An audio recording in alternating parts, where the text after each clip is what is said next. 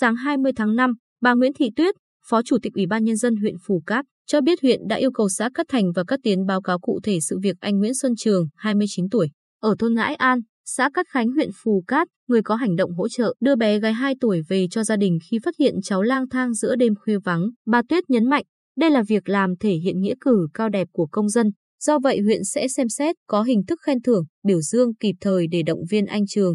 Những ngày qua, mạng Facebook chia sẻ một đoạn video clip dài gần 4 phút ghi lại cảnh tài xế ô tô con biển.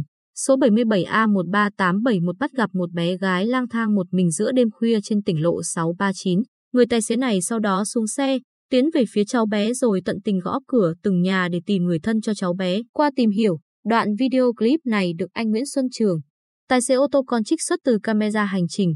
Thời điểm camera ghi nhận sự việc vào lúc 1 giờ 10 phút sáng ngày 18 tháng 5, tại tỉnh lộ 639 đoạn qua thôn Tránh Thiện, xã Cát Thành huyện Phù Cát. Anh Trường kể lại, sau nhiều lần tôi gọi cửa, một người đàn ông lớn tuổi ở gần đó trả lời rồi mở cửa.